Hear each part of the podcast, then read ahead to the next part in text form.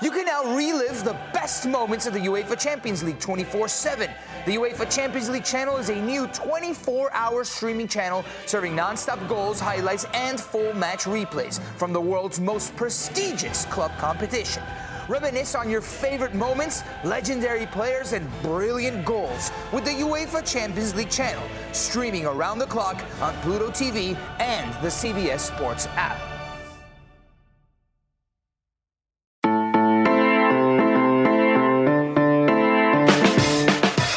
Good morning. It's Monday, December 23rd, and you are listening to the College Football Daily, a 24 7 sports podcast dedicated to catching you up on and breaking down the day's college football news. I'm Connor Tapp, and today on the podcast, we're getting caught up on some college football news items that kind of fell by the wayside while we had our early signing period blinders on.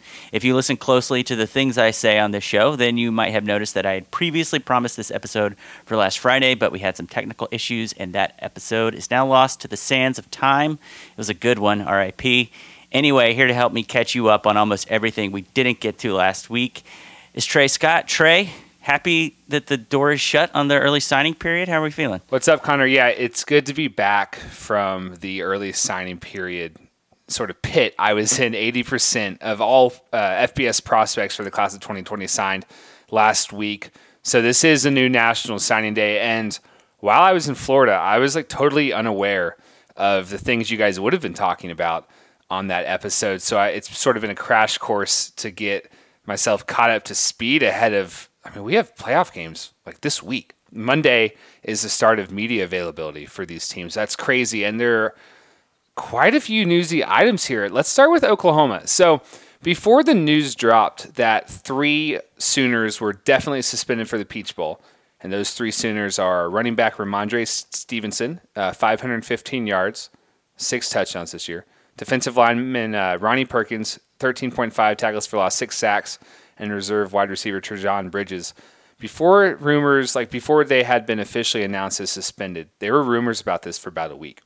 And the rumors were even worse than than the three guys suspended. The rumors were like 10 Sooners are out for the Peach Bowl for uh, undisclosed issues. And I think Oklahoma fans probably exhaled a little bit that it's, that it's three guys. But these are three pretty important guys, or I guess two pretty important guys. Bridges as a reserve. Stevenson – is a crucial factor in this running back room. And keep in mind, Oklahoma's already been without Trey Sermon for the last month. He's out for the season.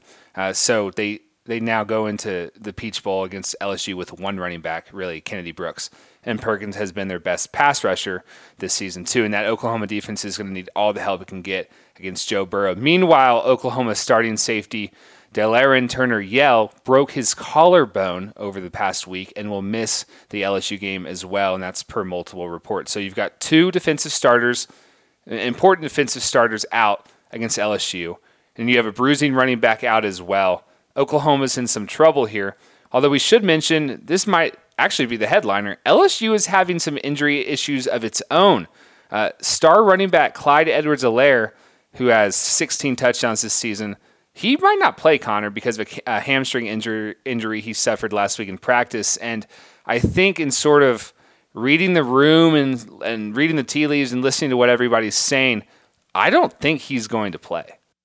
Yeah, that's that's pretty big because I mean Joe Burrow very deservedly gets all the headlines for the LSU offense, but man, there are so many times where LSU needs a first down in a key point in a game, and it's either one of two people making a big play, Joe Burrow or Clyde Edwards-Helaire, just seems to have a nose for that first down marker, uh, and this could be this could be pretty big. Yeah. So without Edwards-Helaire, LSU's going to lean on true freshman running back. Tyrion Davis Price, sort of bigger running back. Uh, they actually have two really talented true freshmen uh, in, the, in that backfield with John Emery Jr. being the other guy. But yeah, like this, you're right. Edwards-Helaire was Burrow's security blanket, safety blanket all season, and and really broke out, and obviously was great against Alabama. So I think both of these teams are walking wounded. I think Oklahoma's losses are obviously more substantial and more important. I think LSU, if we're being honest, is a 10 point favorite. Uh, should probably be will probably end up being favored by more than that.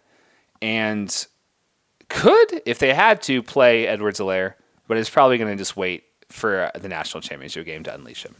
We got a new update on kind of an ongoing saga that we've been covering here last week. Scott Frost, during his signing day press conference, was asked about a couple of topics not particularly related to his 2020 signing class, but uh, he, he was asked about the status of running back Maurice Washington.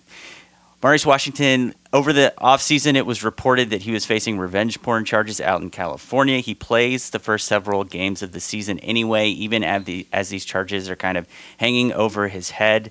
Uh, and then apparently, to just kind of like uh, working through the details, it, it, something else seems to have happened at some point during the season because he stops playing very abruptly, despite being a pretty important part of their offense. About seven games through the season, he just kind of stops playing altogether. Scott Frost commented on that situation last Wednesday. He said that. Um, it, just kind of his comments made it seem pretty apparent that it is related to some sort of disciplinary issue but he specifically denied that it was re- related to the uh, charges he's facing in California. And he has a court date coming for that uh, this January. So maybe we'll know soon uh, what's going on there. But uh, he was supposed to have a meeting with Maurice Washington last week to kind of figure out whether he was going to be a part of this program going forward. As far as I have seen, there has not been any additional reporting since uh, the end of this week as to what the outcome of that meeting was, but that's kind of where things stand for a pretty uncomfortable, uh, ongoing situation for Scott Frost in Nebraska. Uh, slightly less sticky, I guess, but um, equally troubling or I don't know. It, it's a personnel issue. Uh, Scott Frost also confirmed that quarterback Adrian Martinez is one of several Nebraska players who had minor surgery last week to clean up some nagging issues.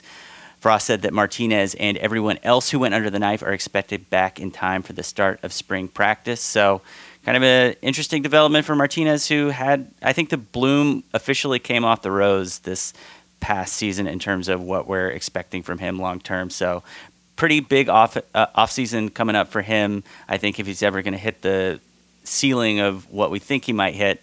Uh, so it'll be interesting to see how quickly he can get back from that one. Yeah, Martinez was number three in the preseason Heisman odds. Uh, I think he had 11 touchdowns, 10, 10 interceptions.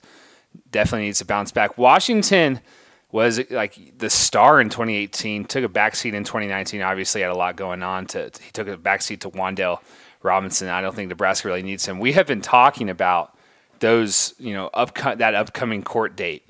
Like that has gotten bumped from August now to uh, I guess this winter. So definitely, I, uh, probably a more lingering storyline than than Nebraska would have liked it to be. Um, new Washington coach Jimmy Lake.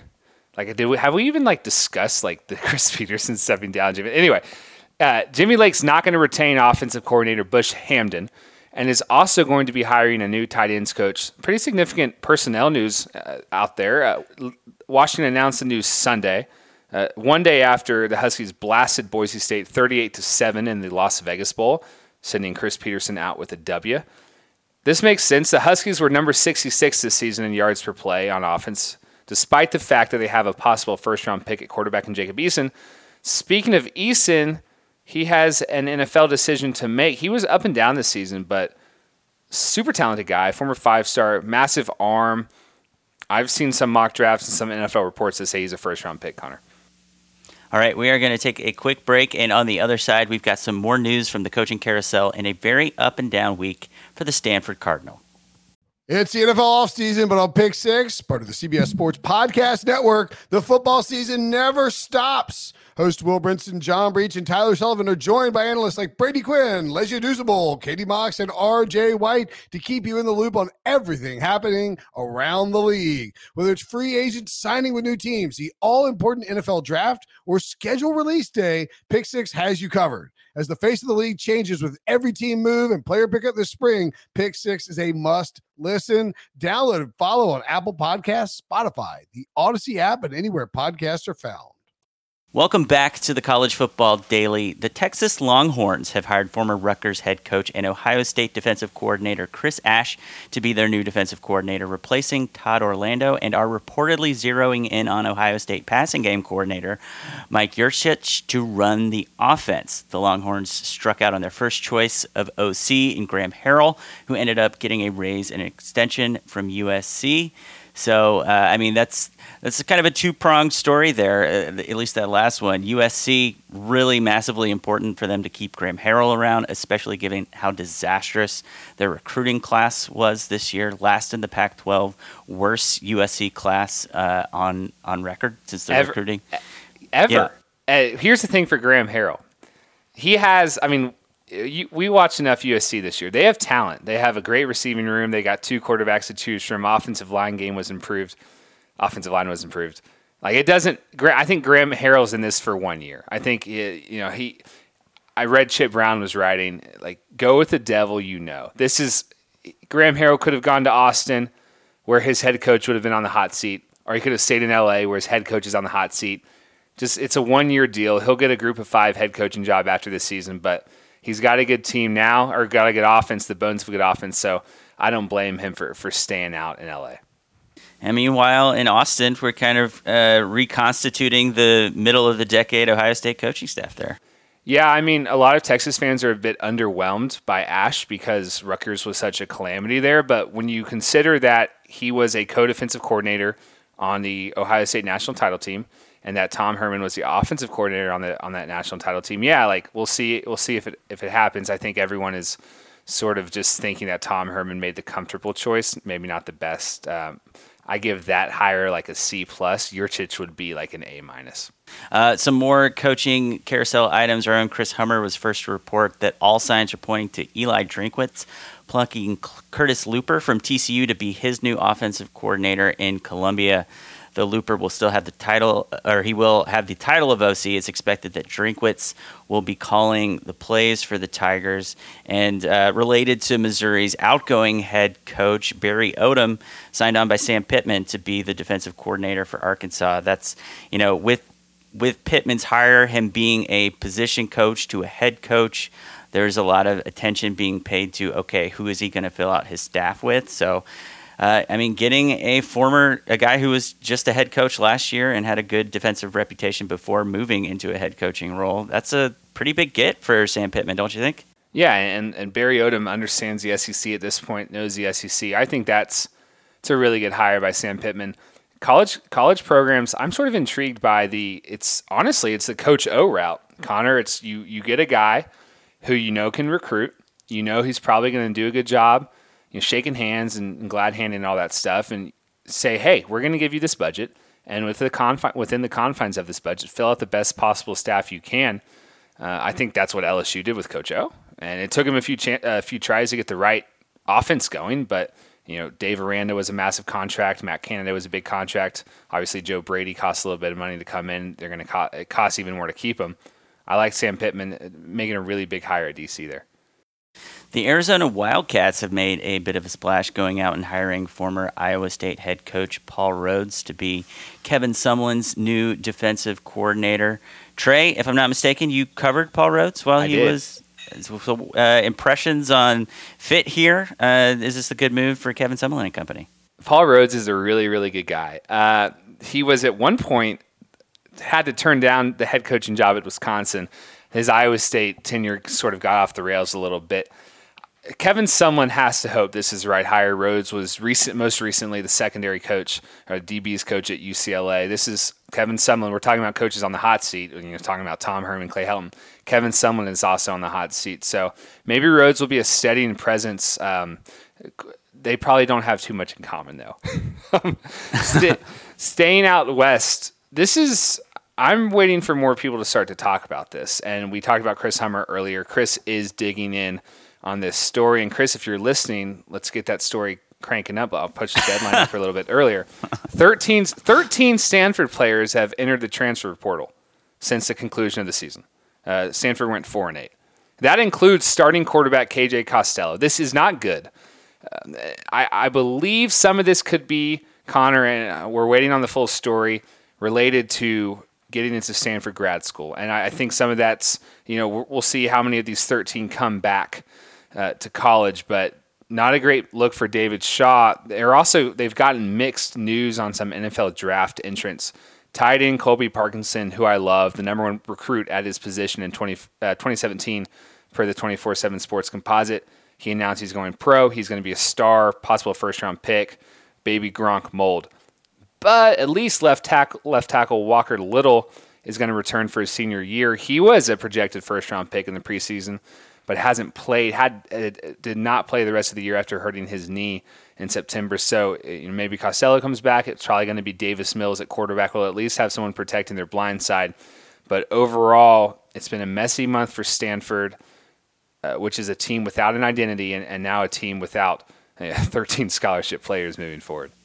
Yeah, just it's really unusual to see this much turnover at Stanford, this much instability, both in terms of personnel and just kind of the way they play on the field.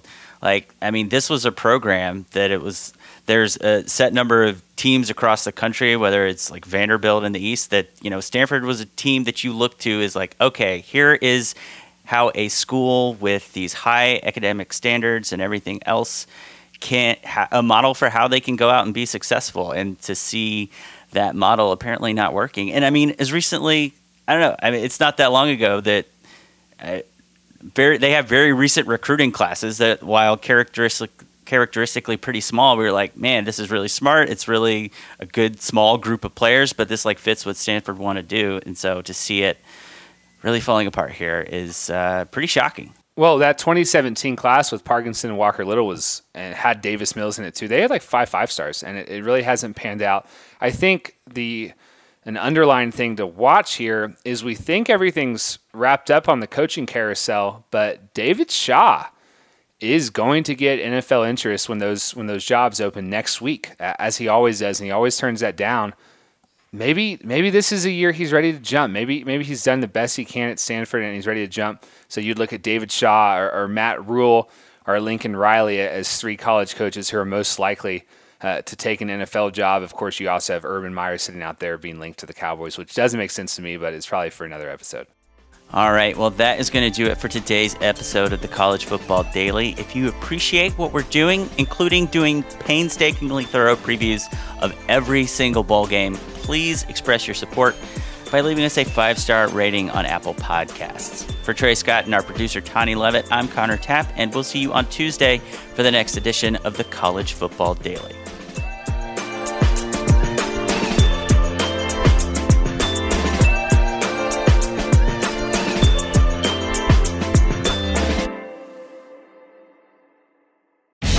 Baseball season is in full swing, which means you need to listen to Fantasy Baseball Today, part of the CBS Sports Podcast Network. Join Scott White, Chris Towers, and me, Frank Stampfl, every weekday as we recap every player from every game. We'll talk waiver wire adds, drops, players to trade for, prospects who could make an impact, and everything in between.